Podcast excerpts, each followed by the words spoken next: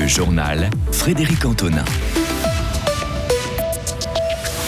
Les publicités sexistes n'ont plus leur place dans les rues fribourgeoises. Le gouvernement veut suivre une motion demandant son interdiction.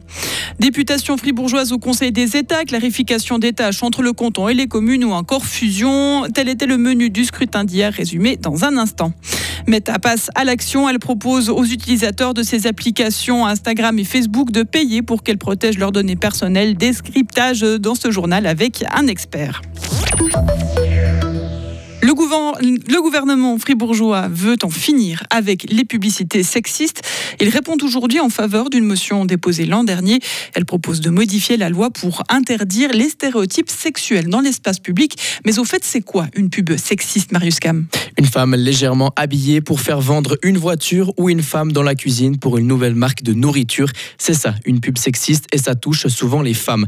Les motionnaires s'appuient sur la Commission suisse pour la loyauté qui la définit comme pub qui discrimine l'un des sexes en attendant à la dignité des femmes ou de l'homme.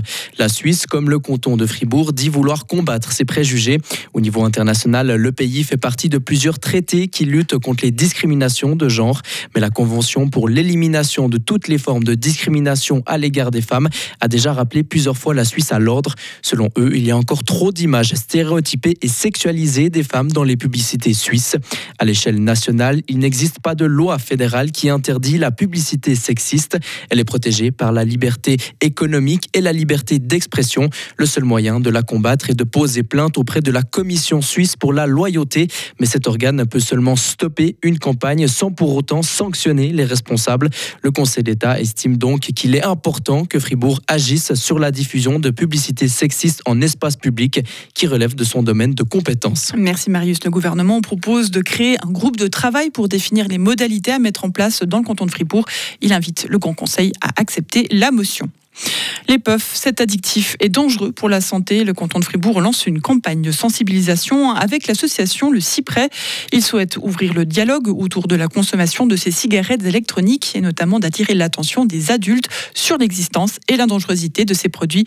Actuellement, selon une enquête d'Unisanté, parmi les romans âgés de 14 à 25 ans, 6 sur 10 ont déjà expérimenté la puff. C'était jour d'élection et de votation hier. Isabelle Chassot et Johanna Gapani rempilent pour 4 ans. Les deux conseillères aux États sortantes ont été réélus hier au second tour des élections fédérales. La centriste a recueilli plus de 38 000 voix et la PLR 30 000. La candidate socialiste Alizéré a failli créer la surprise en talonnant Johanna Gapani.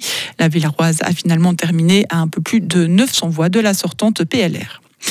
La population fribourgeoise s'est aussi rendue aux urnes pour un scrutin cantonal. Elle a nettement refusé le premier paquet du DETEC, le désenchevêtrement des tâches entre l'État et les communes. La réforme a été rejetée par 56% des fribourgeois. La réforme était combattue par la gauche et les délégués de l'UDC. La gauche estimait notamment que le texte risquait de plomber le budget des communes et de mener à une réduction des prestations sociales. Nouvelle commune dans la Glane, elle sera issue de la fusion entre Rue, Auborange, Chapelle et Cublanc qui ont accepté hier de s'unir. La nouvelle collectivité verra le jour en 2025. Elle portera le nom de Rue. Elle formera la troisième entité la plus importante de la Glane. Payer 12 francs par mois afin de protéger ses données personnelles, c'est la nouvelle formule que propose Meta depuis une semaine pour ses applications Facebook et Instagram.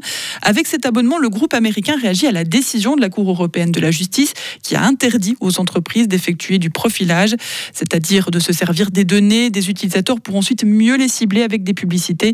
Le prix peut paraître haut, mais c'est voulu de la part de Meta. Stéphane Corr, expert en sécurité numérique. Le prix est prohibitif par intention et je ne pense pas que Meta euh, espère que tout le monde s'inscrive euh, à la version payante demain. Euh, l'idée de Meta est de faire que les gens continuent à utiliser les services de la manière dont ils les utilisent aujourd'hui, parce que si, on ne paye pas, ben, il n'y a pas grand-chose qui change, si ce n'est qu'on redonne son consentement sur une exploitation des données sous forme de profilage. Euh, à l'encontre de la décision de la Cour de justice européenne. Et donc, peut-être que l'idée de Meta est de mettre des prix prohibitifs pour pousser les gens à continuer à adhérer au modèle d'exploitation et de monétisation de leurs données personnelles. Meta ne peut cependant pas encaisser des abonnements chez les utilisateurs de moins de 18 ans. Et si vous avez souscrit, vous pouvez revenir en arrière, mais vous consentez à nouveau à de dévoiler toutes vos données personnelles. Les abondantes précipitations de ces derniers jours augmentent le risque d'avalanche en montagne. Le danger est de 4 sur 5 aujourd'hui dans les Alpes valaisannes, au-dessus de 2200 mètres. Le portail de la Confédération sur les dangers naturels annonce qu'il est probable d'y avoir des avalanches spontanées et souvent très importantes. En plus basse altitude, attention au risque de montée forte et rapide des eaux des ruisseaux et des lacs, là aussi, surtout en Valais. Et puis toujours en montagne, les glaciers tessinois pourraient disparaître d'ici 10 ans. Ils ont fortement reculé pour la deuxième année de suite à cause des fortes chaleurs durant la deuxième moitié euh, du mois d'août et des mois de septembre et octobre particulièrement chauds. C'est le glacier de Bresciana qui a le plus reculé. Et si la fonte se poursuit à ce rythme, les glaciers tessinois pourraient avoir en grande partie disparu en 2033. Et puis sachez que l'ancien Premier ministre britannique David Cameron fait son grand retour au gouvernement britannique. Il a été nommé aujourd'hui ministre des Affaires étrangères, annonce Downing Street. Cette nouvelle fonction marque un retour en aussi spectaculaire qu'inattendu. David Cameron avait déclenché le référendum sur le Brexit en 2016.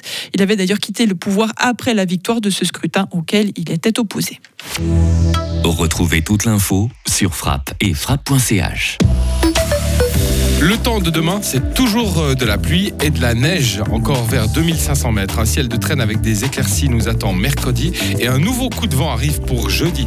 Température demain, il va faire de 13 à 14 degrés, mercredi de 8 à 12 et jeudi de 5 à 10 degrés.